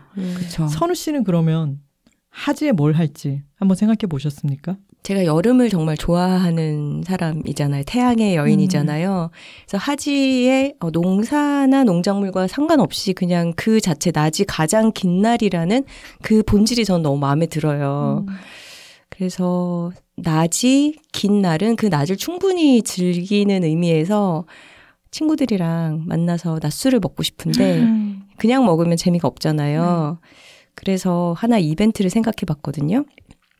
각자 해지는 시간을 먼저 예측을 해보는 거예요. 근데 대신에 요즘은 날씨 앱에 그 시간이 나오니까 그거를 미리 보기 없기로 하고 그리고 사실 해가 지는 물리적인 시간과 내가 깜깜하다고 느끼는 시간이 또 다르기는 해요. 그래서 같이 좀 야외 정원이 있는 좀 그런 장소에서 술을 마셔가면서 낮을 최대한 즐기는 거죠. 그러면서 미리 써놔요. 자, 혼비는 8시 30분, 하나는 8시 45분, 선우는 뭐 8시 57분 이런 식으로 해지는 시간을 써놓고 이제 가장 근접하게 맞추는 사람이 뭔가 상품을 타거나 아니면 영광을 차지하는 영광을 차지하는 그런 식의 낮술 행사? 그리고 하지니까 옷도 좀 이렇게 하얀 옷 네. 맞춰서 입고 오면 재밌겠죠. 미드소마처럼. 갑자기 공포물이 될 수도 있겠네요. 아, 너무 재밌겠네요. 네. 가고 싶다. 저 체다치즈 감자칩까지 가도 되겠습니다. 좋다. 러플스. 그때도 목탁을. 목탁. 네, 사실 제가 아까 너무 떨려서 그런데 다양한 리듬이 있습니다. 다시 기회 드리겠습니다. 아니. 다시 기회 드릴 거예요. 아니에요. 왜냐하면 이제 조금 몸이 풀렸기 때문에. 아니. 네. 네. 자, 최선을 다하면 죽는다. 줄여서 최다죽. 저는 최다죽이 너무 입에 짝짝 붙어서 네. 요새 아무데나 남발을 하고 있는데 네. 이 최다죽을 쓰신 두 분께서 네. 올해 이제 하반기가 시작되지 않습니까? 네. 내가 올 하반기에는 이것 한 가지는 안 하겠다라고 선언을 하신다면 어떤 게 있을까요? 저 같은 경우는 이렇게 번아웃 때 생기는 여러 증상 중에 약간 번아웃 오면 책이 잘 안 읽히고 그러니까 뭔가 이렇게 쉬는 시간에 단순한 것만 하고 싶은 거예요. 그러다 보니 생겨버린 안 좋은 버릇들이 있었는데 머지 게임이라고 왜 결합형 게임 있잖아요. 이게 뭐 이렇게 뭐뭐 결합해서 다음 레벨 거 만들고 그거 결합해서 다음 거 만들고 약간 결합형 게임에 빠져서 트래블 타운이라고 있었거든요. 아, 캔디 크러쉬는 요새 안 하세요? 캔디 크러쉬도 하다가 사실 캔디 크러쉬에 너무 중독 증상이 보여서 엄청 레벨이 높았잖아요. 맞아요. 저 17,000 막 이래요. 17,000 레벨인데 캔디 크러쉬 그런 레벨이 가능한지를 혼비 씨 때문에 알았어. 근데 그때 그 번아웃이 왔을 때 캔디 크러쉬의 중독 증상이 너무 심한 거예요. 맨날 오면 게임만 하니까. 저도 그랬어요. 번아웃 때 완전 그런 단순한 슈팅 게임만 했어요. 그렇죠. 그래서 친구가 그러면 트래블 타운을 해보라고 가르쳐줬는데 트래블 타운에 이제 중독이 된 거예요. 캔디 크러쉬 옮겨갔구나. 근데 트래블 타운 같은 경우에 뭐 돈을 써가면서 하더라고요, 제가. 왜냐면 시간을 기다려야 돼요. 그게 나는 지금 계속 결합하는 거를 끝도 없이 하고 싶은데 이게 100이 지나고 나면 0이 되고 이게 2분의 하나씩 차요. 2분의 하나씩 차니까 3시간을 기다려야 되잖아요. 근데 못 참는 거예요, 제가. 왜냐면 지금 당장 책도 안 읽히고 뭣도 안 되고 일도 못 하겠고 그래서 그걸 계속 사고 그럼 감자칩 안 되겠는데? 10,000원짜리 감자칩 못 먹겠는데? 게임 현질에 이렇게 돈을 쓰면? 네, 그래서 제가 6개월 동안 237만 원을 쓴 뭐라고요? 거예요. 아, 진짜요? 게임에. 네, 반년 동안. 오. 이게 저한테 가장 커다란 번아웃 증상이었는데 저는 이 얘기를 하면 진짜 제 친구들은 깜짝 놀라는 게 저는 원래 돈 쓰는 거 되게 싫어하거든요. 뭐 스트레스 받으면 쇼핑을 한다. 뭐 이게 머리로는 이해는 가지만 감정적으로 별로 이해가 안 가는 미니멀리스트니까. 네. 약간 그런데 그런 사람이 게임에 그것도 뭐 닌텐도 이런 거면 좀 있어 보이긴 하잖아요. 뭐 닌텐도의 전설. 그렇죠. 뭐 닌텐도 이번에 해리포터 시리즈도 뭐 나왔고. 트래블 트래블타운에, 트래블타운이 초등학교 학생들한테 가장 인기가 높은 게 2위인 트래블타운이 무슨 게임인지 몰라서 놀릴 수 없다는 게 너무 안타까워. 그걸 뭔지 알아야지 놀릴 텐데. 단순한 그런 게임이군요. 네. 그런 그 237만 원을 쓰고 정신을 차렸죠. 그래서 이제 그걸 지웠는데 이게 지금도 그런 게임은 아닌데 요새는 또 텀블벅에 들어가서 텀블벅이 또 엄청나요. 펀딩하는 것들? 예. 네, 그러니까 제가 원래 소비를 아까도 얘기했지만 잘 안 하는 편인데 제가 소비를 잘 안 하는 이유는 밖에서 어떤 뭐 좀 사고 싶은 물건이 있어도 이제 안 사고 들어오면 제 마음은 어떠냐면 지금 내가 돈을 지불을 안 했을 뿐이지 마음만 먹으면 어디 가서 사는 줄만 알면 이미 소유한 것 같은 느낌이 들거든요. 그러니까 약간 엄마 집에 잠깐 두고 온 느낌. 약간 그런데 텀블벅 같은 거에 약한 게 그리고 특히 번아웃 같이 두뇌가 제대로 운동하지 않을 때 더 약한 게 텀블벅은 지금 이걸 사지 않으면 더 이상 세상에 존재하지 않는 물건들이 되게 많은데 그거에 대해서 결핍감을 느끼는 거예요. 지금 당장 이거를 사놓지 않으면 다른 물건들은 언제든 나가서 살 수 있으니까 안 사도 아쉽지 않은데 그래서 이제 텀블벅이랑 크라우드 펀딩을 계속 찾아보는 거예요. 그래서 저 약간 텀블벅이나 크라우드 펀딩으로 진짜 말도 안 되는 거 산 막 레전드 찍은 걸로만 아무튼 크라우드 펀딩을 쓸 수 있을 정도로.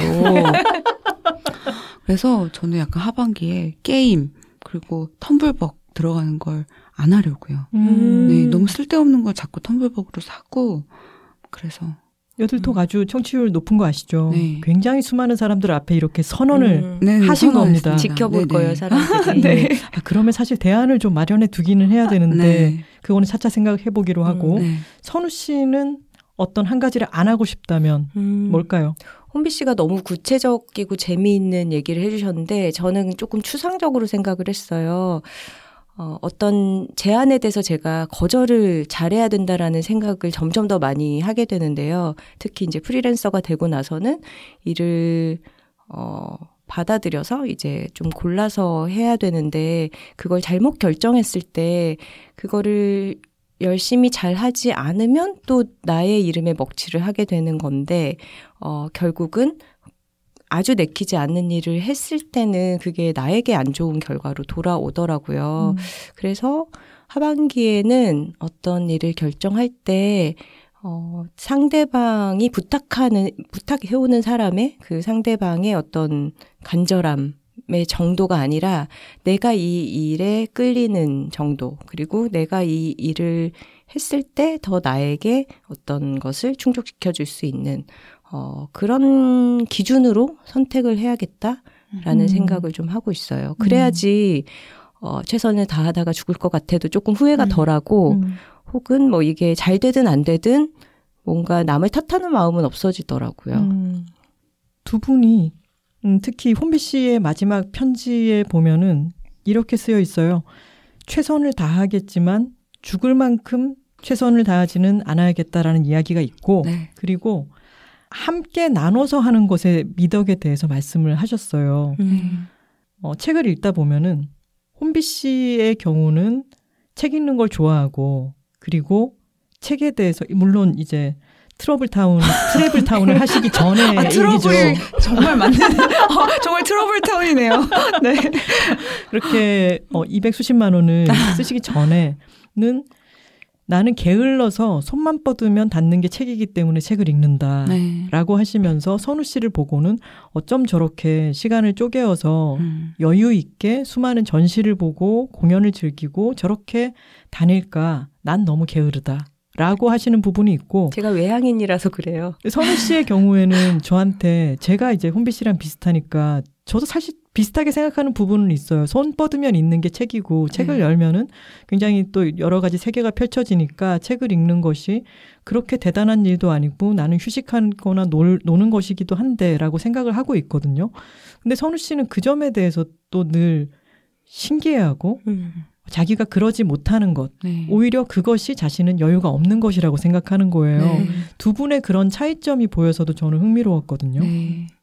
근데 그래서 제가 되게 너무 적당한 시기에 너무 필요한 때에 너무 적임자하고 편지를 주고받았다는 생각을 지금도 하는 게 약간 저는 그런 게 필요했거든요. 그리고 아까 뭐 편지가 왔다 갔다 하다 보니까 제 얘기가 나온 것도 있지만 가장 중요한 건 수신자가 선우 씨라는 게 저로 하여금 이런저런 이야기들을 다 하게 만드는 것들이 분명히 있었는데 약간 선우 씨는 옆에서 보면 방금 하나 씨가 정리했지만 뭔가 이렇게 밖에 나가서 뭔가 다양한 것들을 어쨌든 자주 즐기시고 어쨌든 그 시간들을 함부로 일에 내어주지 않는 느낌? 약간 그런 게 있어서 약간 달마다 선우 씨 편지를 볼 때마다 저도 아 나도 이번 달에 평소라면 안 할 것 같은 걸 나가서 해야 되겠다. 하나씩이라도. 약간 그렇게 생각을 하면서 좀 영향을 많이 받았던 것 같아요. 네. 맞아요. 이렇게 좀 서로 다른 성격, 다른 성향, 다른 정도의 에너지 레벨 이런 네. 걸 가진 사람 둘이서 편지를 교환하다 보니까 아 그럼에도 불구하고 우리가 비슷하게 에너지가 방전이 됐던 적이 있었네. 그때 좀 비슷한 행동 양상을 보였네. 그러면 우리가 그러지 않기 위해서 어떻게 해야 할까 이런 얘기들을 주고받으면서 생각했던 것보다 번아웃에 대한 이야기가 이 책에 많이 담기게 된 것 같아요. 그리고 주간문학동네 연재를 할 때도 그 부분에 대해서 굉장히 많은 독자들이 공감을 맞아요. 해주셨어요. 네네. 근데 그만큼 우리가 최선을 다해라라는 사상에 많이 주입되어 있는 거죠. 그래서 제가 이 책에 대해서 홍보를 인스타그램에 올리면서 이제 해시태그를 쓰게 되잖아요. 최선을 다하면 죽는다 이렇게 최선을 다까지 넣으면은 자동 완성되는 게 최선을 다해라예요. 그렇죠. 우리는 대부분 그런 가르침을 받으면서 살아왔죠. 근데 정말로 나태하고 태만한 사람들에게 그래도 된다라는 면죄부가 아니라 이미 너무 마음속에서 최선을 다하느라 자기 자신을 볶아치는 사람들에게 그렇게만 살다 보면 우리가 너무 탈이 나니까 그리고 한국 사회는 특히나 개개인뿐 아니라 사회 전체가 좀 그런 번아웃을 향해 달려가고 있기 때문에 스스로 지쳐 있다는 것도 알아채기가 너무 힘드니까 어떤 방식이든 스스로 지금 좀 이상하다, 에너지가 고갈되어 있다는 것을 좀 알아채고 네. 그러지 않을 수 있도록 평소에 자신을 지켜나가자라는 이야기가 자연스럽게 담긴 것 같습니다. 근데 약간 이 책 내고 저 벌써 2번이나 아, 이 책이 나름 실용적이구나라고 생각했던 게 이제 하나는 원고 청탁이었고 하나는 강연 청탁이었는데 제가 요새 너무 최선을 다해서 힘듭니다라고 하니까 제가 최선을 다하면 죽는다라는 책을 낸 저자가 이렇게 이야기를 하니까 바로 이해하시더라고요. 진짜. 그래서 앞으로 이거 되게 유용하겠구나. 안녕하세요. 제가 최선을 다하면 죽는다의 저자입니다. 이러면서 네 제가 요새 너무 최선을 다하고 있었어요. 그러면 그걸 이제 더 이상 하시지는 못하더라고요. 너무 괜찮다. 프로필 제일 앞에다가 써두셔야겠어요. 한동안. 네. 네이버에 사진 등록할까봐요. 이렇게 책 이렇게 들고. 네. 사람들이 뭔가를 부탁을 하려고 하다가도 네. 죽으면 안 되니까 라고 생각할 수도 있잖아요. 네. 아, 이 마지막 질문으로 마침 망종이 지났고 이제 곧 하지를 앞두고 있으니까 절기상으로는 반쯤 꺾이는 때지 않습니까? 네. 자 그러면은 이 하반기에 어떤 구상이라든가 계획 같은 게 있으시면 네. 너무 볶아치지는 말고 한번 생각한 거를 말씀해 주시면 좋겠습니다. 저는 이게 제 선에서 가능할지는 모르겠지만 굉장히 도전해보고 싶은 목표가 있어요. 이 최선을 다하면 죽는다 편지를 주고받으면서 혼비 씨는 어느 정도 이제 번아웃 상태에서 환기가 된 것 같고 앞으로도 스스로를 그렇게 번아웃까지 몰고 가지는 않을 것 같은 그리고 프로필에도 최선을 다하면 죽는다 저자라는 스스로를 지켜줄 수 있는 굉장히 강력한 무기가 생겼기 때문에 안심이 되는데 저는 연실 씨가 최선을 다하면 죽는다 홍보를 하다가 혹시 정말 몸이 아파지진 않을까 이런 게 너무 걱정이 되거든요. 어떻게 연실 씨에게 좀 이 놀매 기운을 전파해서 이 사람을 좀 쉼계의 대갈까지는 아니더라도 좀 새싹으로 키워낼 수 있을까.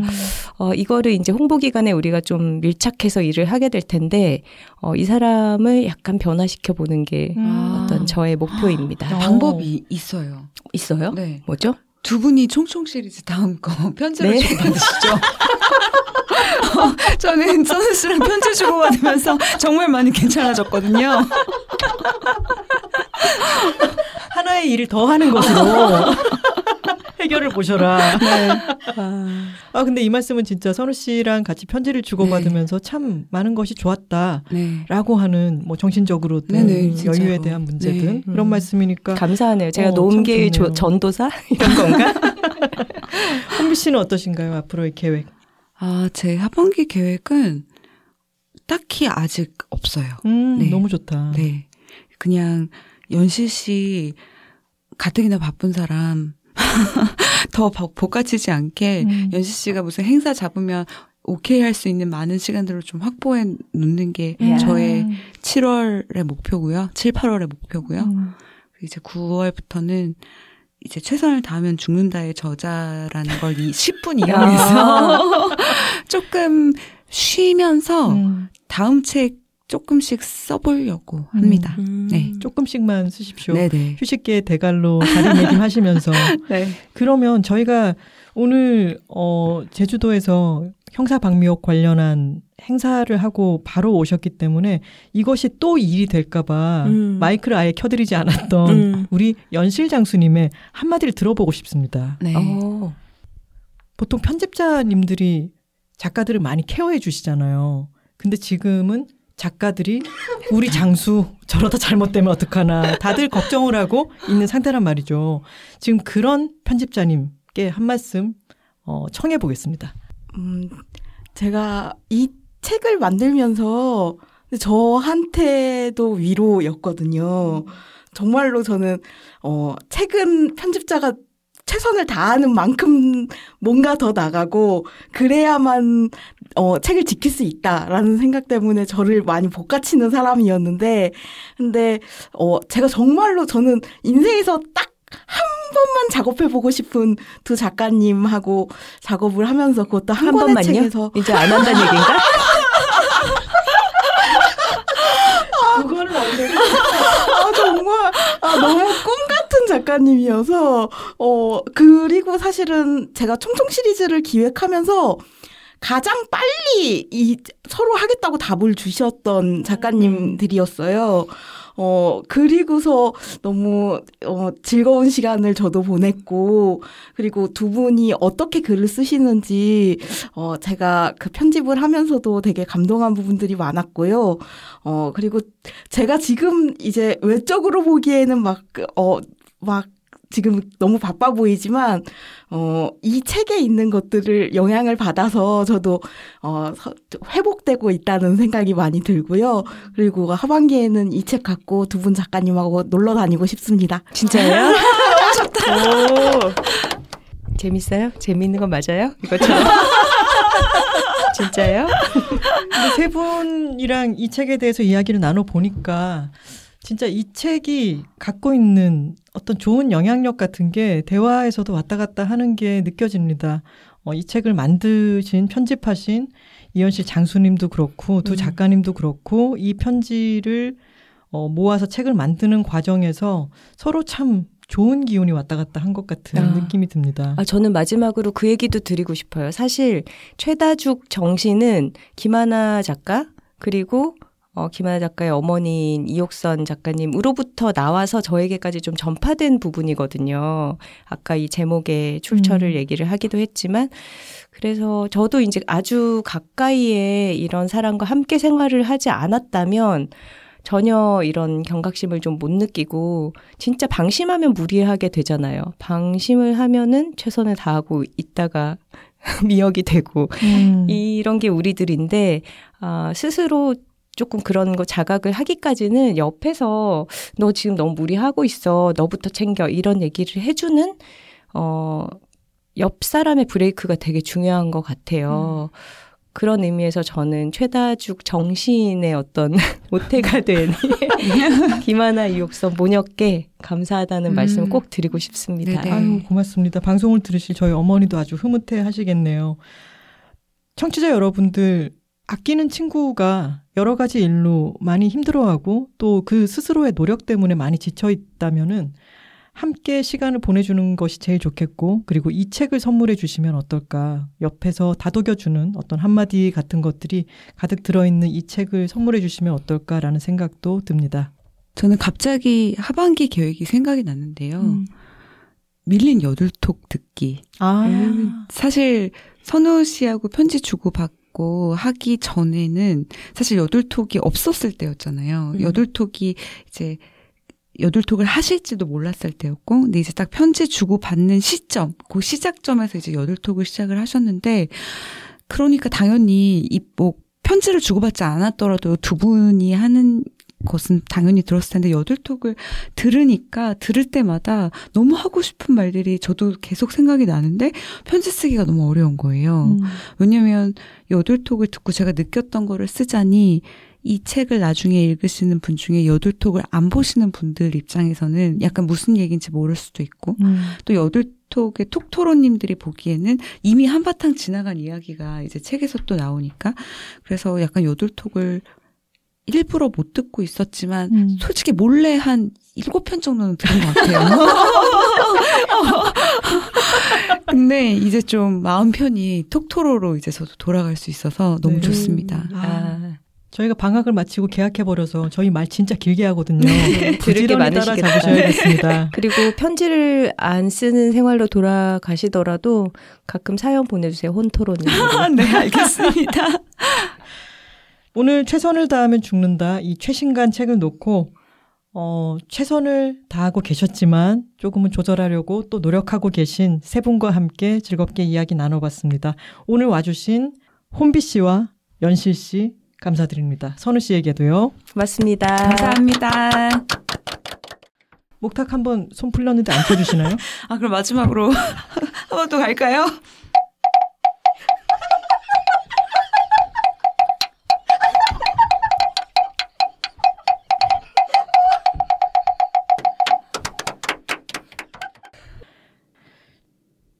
혼비 작가님께 목탁을 들려서 보내고 저희 둘이 남았습니다. 네. 선우 씨. 네, 하나 씨. 오랜만에 마이크 앞에 앉으니까 어때요? 마이크 앞이구나 해요. 저는 한참 쉬다가 이렇게 저희가 늘 사용하던 녹음실이긴 하지만 쉬었던 기간이 있으니까 막상 다시 시작하려니까 좀 긴장이 되더라고요. 아, 그래요? 네. 네. 저는 그렇지는 않아요. 그냥 약간 버벅댐이 있네 이 정도네요. 오랜만에 컴백이어서 저희가 또 빠뜨리거나 실수하는 게 있을 수도 있지만 이제 다시 여둘톡이 매주 돌아왔다라는 것으로 너그럽게 봐주시면 좋겠습니다. 그동안 정말 수많은 분들께서 방학을 잘 보내라, 그동안 참 고마웠다, 복습하면서 기다리겠다, 이런 메일도 DM도 정말 많이 보내주셨습니다. 맞아요. 근데 저희가 쉬는 동안 처음에는 여둘톡 을 보강하기 위한 이런저런 것들에 대해서도 좀 생각을 했었잖아요. 쉬는 동안 이런저런 걸 좀 해두자라고 했는데 저희는 쉬니까 한정없이 쉬어버리더라고요. 그러게요. 네. 힘내야지라고 생각한 것들 중에 못다한 게 많네요. 저희 이제는 청취수 같은 것도 그 전에는 약간 습관적으로 보곤 했었는데 청취수도 그동안 보지 않고 뭐 SNS에 서치를 해보지도 않고 여둘톡과는 거리를 둔 채 두 달을 보냈습니다. 맞아요. 근데 그렇게 쉬고 돌아와서 이제 다시 녹음을 하는 이 일상이 저희에게도 반갑게 느껴지고 또 한동안 잘 해나갈 에너지를 얻은 것 같아요. 그래서 앞으로도 이렇게 방학을 가끔 가지고 그동안은 좀 떠나 있으면서 저희도 여둘톡을 그리워하는 시간을 가져보고 또 돌아와서는 열심히 하고 이런 패턴을 한번 만들어 볼까 싶어요. 맞아요. 다시 여둘톡을 시작하는 게 저희도 처음에 제가 조금 긴장됐었다라고 했지만 기지개를 이렇게 쫙 핀 것처럼 이제 또 한번 시작해볼까 하고 기분 좋게 임할 수 있어서 필요한 기간이었다는 생각이 듭니다. 그동안 보내주신 수많은 사연들을 다 읽지는 못하고 또 어제 선우 씨가 스페인에서 돌아왔기 때문에 시차 적응도 있고 몸 컨디션이 최상은 아니어서 오늘은 댓글 읽기를 길게 하지는 않겠고요.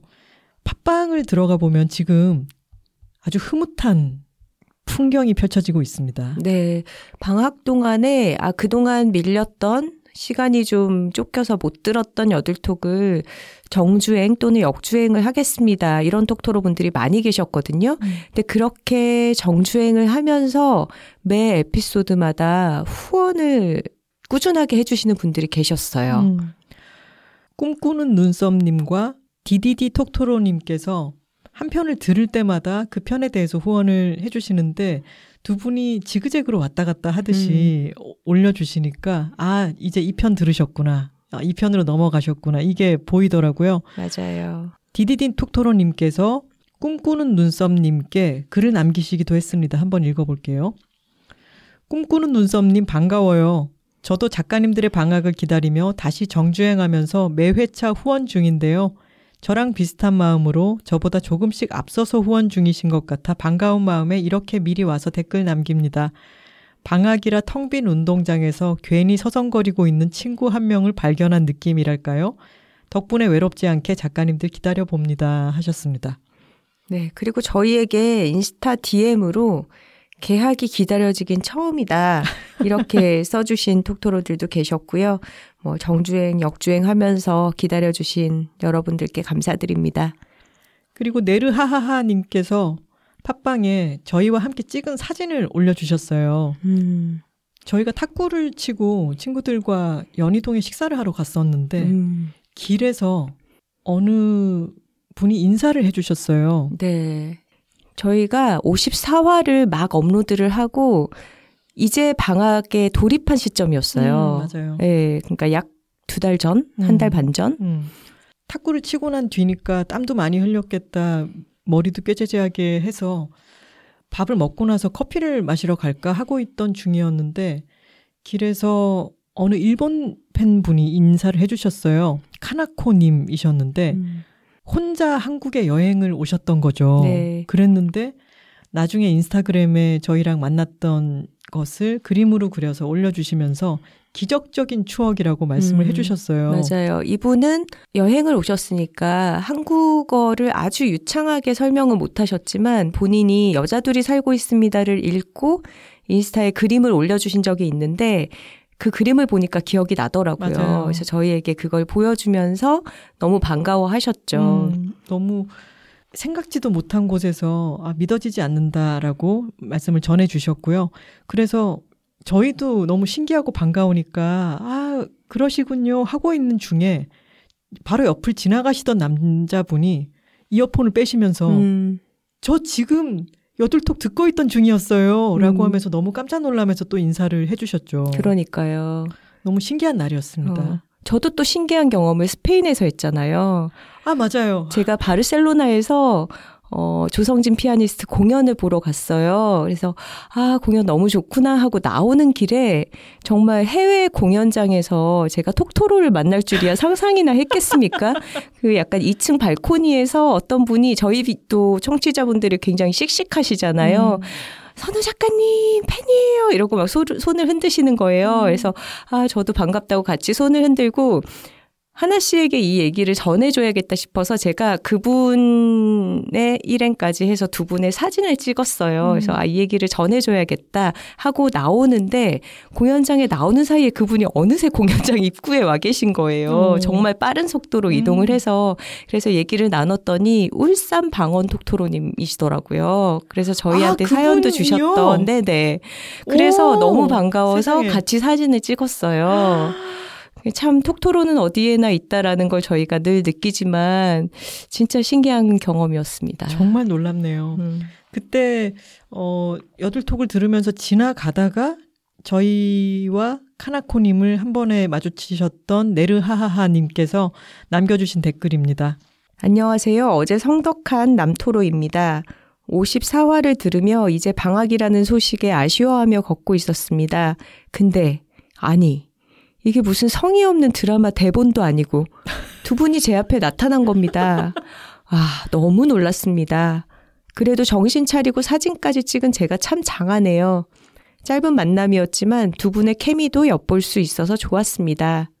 제가 결혼식 축사에 김하나 작가님의 책의 구절을 인용했다고 말하고 나서 저랑 김 작가님이 어떤 구절인지 생각이 안 나 헤매고 있을 때 황선우 작가님이 그 충고하지 말라는 거 있잖아 하고 짚어주실 때 아, 아름다웠습니다. 저도 뭔지 모르고 있는데 선우 씨가 짚어주셨죠. 황 작가님이 멋있으면 다 언니를 쓰게 된 이유가 있겠구나 했습니다. 사진을 자랑하고 싶은데 올려도 되냐고 묻지도 못했고 운동한 직후라 말하시며 사진 찍기 전 망설이시던 게 생각나 조금 손을 대어 올립니다. 두 분 방학 잘 보내고 오십시오. 기다리고 있겠습니다. 하셨고요. 사진에 손을 댔다는 게 뭔가 포토샵을 해서 저희를 예쁘게 만들어주신 게 아니라 저희 사진을 멀쩡하게 나온 사진을 네, 저희가 뭔가 인터뷰 사진 같은 걸 찍힌 거를 저희 얼굴에 되게 자연스러운 각도로 합성을 해서 올려주셨더라고요. 맞아요. 그리고 본인 얼굴에도 어떤 터치를 해가지고 네. 올려주셨더라고요. 고맙습니다. 트위터에서도 이제 다시 여들톡을 시작하는 때니까 한번 찾아봤더니 정말 많은 분들이 여들톡이 없으니까 이제 점점 삶의 질이 떨어진다. 언제 돌아오냐. 6월이 됐으니 이제 여들톡이 오겠구나. 이런 말씀들 정말 많이 남겨주셨더라고요. 맞아요. 이제 화요일마다 돌아오겠습니다. 여러분. 트위터에 수연님이 이런 글을 써주셨더라고요. 듣기가 쉽지 않아 마지막으로 남겨뒀던 20화 죽음이 삶을 찾아올 때까지 듣고 드디어 여둘톡 정주행을 마쳤다. 3월부터 듣기 시작했는데 팟캐스트를 즐겨 듣던 사람이 아니었던지라 2달이나 걸렸다. 그래도 작가님들이 방학을 해주신 덕분에 이제 제철 팟캐스트를 들을 수 있게 되어 벌써 기대된다. 오늘 죽음에 관한 에피소드를 강아지 산책하며 듣는데 기분이 아주 묘했다. 5월 한낮의 날씨는 그야말로 생명력이 넘쳐난다. 산들거리며 부는 바람, 바람에 흔들리는 나무와 풀잎 소리, 진해진 꽃향기, 그 사이를 킁킁대며 바쁘게 걸어다니는 강아지. 생명의 소리들 사이에서 삶과 죽음, 존재와 상실, 완전히 반대인 척하며 완전히 붙어 이어져 있는 두 가지에 대해 생각하며 걸었다. 여둘톡은 항상 그렇다. 생각하게 하고 나아가게 한다. 조금 더 잘 살고 싶어지게 한다. 나를 괜찮은 사람이라고 생각하게 한다. 저희가 톡토로님들께 가장 바라는 바 아닌가요? 그렇죠. 조금 더 잘 살고 싶어지게 하고 나를 괜찮은 사람이라고 생각하게 하는 것. 네. 방학 동안 정주행 하시면서 그런 것을 느껴주셨다니 감사합니다. 마지막으로 가장 최근에 보내주신 메일, 방토로님의 메일을 읽을게요. 안녕하세요 작가님들. 언니와 엄마의 소개를 통해 여둘톡을 알게 된 지도 벌써 반년이 넘었어요. 저는 방콕에서 일하면서 살고 있는 방토로이고요. 엄마와 딸이 여둘톡을 함께 듣는 사연에서 언급되지 않았던 둘째 딸이랍니다. 사연이 소개된다면 엄마와 언니가 깜짝 놀랄 것 같아요. 저는 요즘 삶에 있어서 매우 힘든 시기를 보내고 있어요. 방콕에서 일한 지도 거의 1년이 다 되어가는 중인데 20대 초반부터 30대 중반에 접어든 지금까지 한국과 여러 나라를 왔다 갔다 했고 공부를 위해 한 나라에 5년 정도 머무르기도 했어요. 현재 일하고 있는 분야의 특성상 한국에서는 직업을 찾는 게 쉽지 않아서 태국에서 일을 찾게 되었고 이렇게 방콕에서 살게 되었어요. 하고 싶은 일을 하고 있다는 것은 정말 꿈만 같은 일이지만 요즘 다시 괜찮아질 수 있을까 하는 마음이 들 정도로 깊은 외로움을 느껴요. 최근 몇 달 동안 만나던 애인과 이별을 해서 그것 때문에 힘든 거라고 단순하게 생각했는데 그게 아니더라고요. 이별 후 찾아오는 허전함 때문이기도 하겠지만 직장 동료들이 거의 유일한 친구인 환경에서 또 결코 정신적으로 쉽지 않은 일을 하면서 기약 없이 살아간다는 게 저를 많이 외롭게 하고 있었나 봐요. 저는 난민의 인권을 위해 활동하는 단체에서 일을 하는데 다양한 고난과 역경을 겪고 박해를 피해 태국으로 온 난민들을 만나면서 때로 뿌듯하고 보람도 있지만 내가 해결할 수 없는 큰 문제를 마주하고 있다는 느낌을 매일 받거든요. 또 최근에 언니가 결혼을 준비하면서 많이 바빠졌는데 친구처럼 가깝게 지내온 언니와의 관계에도 변화가 생기면서 상실감을 겪고 있기도 하고요. 부모님께는 힘들다는 소식을 전해드리고 싶지 않고 연애에 대해서 개방적으로 얘기를 하지도 않아서 전화하면서 계속 괜찮은 척을 하다 보니 마음이 더 힘들었나 봐요. 애인이 있는 그 몇 달 동안은 함께 시간을 보내는 사람도 있고 그 사람의 존재만으로도 많은 안정감을 얻었는데 그 존재가 사라지고 나니 원래부터 있었던 외로움이 더 선명하게 드러나 보이더라고요. 혼자서 도저히 못 견딜 것 같은 시간이 찾아오고 뭐라도 해야겠다 싶어서 시작한 것이 여들톡을 1화부터 정주행하면서 운동을 하는 것이었어요. 바쁘다는 핑계로 운동을 계속 안 하다가 요즘엔 거의 매일 헬스장에 가서 실내 자전거를 40-50분 정도 타는데 매번 집을 나서는 순간부터 운동하고 집에 돌아오는 순간까지 여둘톡과 함께하고 있어요. 여둘톡을 듣기 시작한 시기인 반년 전에 나온 에피소드는 아직 듣지 못하고 있었는데 방학이 시작된 김에 처음부터 들어보자 싶어 1화부터 시작했더니 시작할 때 나오는 노래도 바뀌었고 톡갈의 유래도 알게 되었고 다양한 여둘톡의 주요 개념, 괄호 열고, 복가치즘, 경거망동, 일희일비 등에 대해서 새롭게 알아가면서 듣는 재미가 매우 쏠쏠합니다. 재미도 재미지만 다양한 고민들을 하는 과정에서 위로받는 순간들이 많았어요. 셀 수 없을 정도로요. 두 분 작가님의 목소리를 듣는 것만으로도 마음이 안정되고 편안해질 때도 있었고 다른 톡토로들의 사연을 들으면서 공감하고 위로받을 때도 있었답니다. 외로움이란 것이 다른 사람으로 바로 치유되지도 않을 테고 다른 사람을 만나는 것이 제일 좋은 방법은 아니라는 것도 알아요. 다양한 노력이 필요할 테고 정말 필요하다면 환경적 요인을 바꾸는 방법도 있겠죠. 일단은 지금 당장 할 수 있는 걸 해보려고요. 여둘톡 들으면서 꾸준히 운동하면서 땀 흘리고 귀찮아서 미뤄왔던 여행도 하고 책도 읽고 글도 쓰면서 이 시간을 잘 견뎌내 보려고 합니다. 두 분은 모르시겠지만 저는 너무 큰 위로를 받고 있어요. 그래서 꼭 알려드리고 싶었답니다. 정말 감사합니다. 앞으로도 잘 부탁드려요. 방토로 드림 하셨습니다. 네, 저희도 앞으로도 잘 부탁드립니다. 이제 매주 다시 제철 팟캐스트로 찾아뵈려고 합니다. 저희가 방학을 잘 가졌고 또 선우 씨는 길게 여행도 다녀오고 리프레시를 충분히 했으니까요. 앞으로 다양한 활동들이 있는데 알려드리겠습니다. 우선 아주 큰 행사가 있죠. 서울국제도서전에서 최다죽 정신을 저에게 물려주신 이옥선 작가와 제가 황선우 작가의 진행으로 함께 이야기를 나누는 자리가 있습니다. 네, 6월 16일이고요.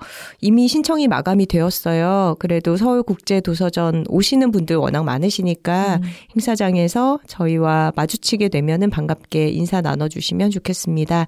그리고 같은 도서전에서 그 다음 날 17일에는 저와 김혼비 작가님이 최선을 다하면 죽는다를 가지고 사인하는 이벤트가 있을 거예요. 거기서도 또 오시는 분들과 인사 나누도록 하겠습니다.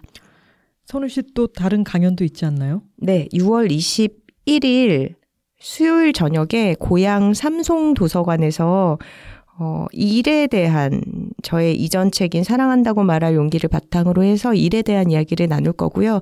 특히 40대 이후의 여성들의 일에 포커스가 맞춰져 있어요. 그래서 이 주제에 대해서 관심 있으신 톡토로들은 신청해 주시면 좋겠습니다. 고향 삼송도서관 홈페이지에서 신청을 받고 있다고 합니다. 사연과 광고 문의는 w2talking, w 숫자 2 talking@gmail.com으로 보내주시면 되는 거 아시죠? 방학을 마치고 돌아온 여둘톡 55화 황선우 김혼비의 최선을 다하면 죽는다 북토크였습니다. 혼비픽은 별똥밭 감자칩, 고구마칩도 맛있다고 합니다. 그리고 러플스 체다치즈 감자칩이었습니다. 혼비 작가님이 하지에 즐겨 먹는 감자 음식들이죠. 네. 톡토로 뒤에는 여둘톡이 있고 여둘톡 뒤에는 톡토로가 있습니다. 저희는 다음 주에 다른 주제로 찾아뵙겠습니다. 다시 매주 화요일입니다. 고맙습니다.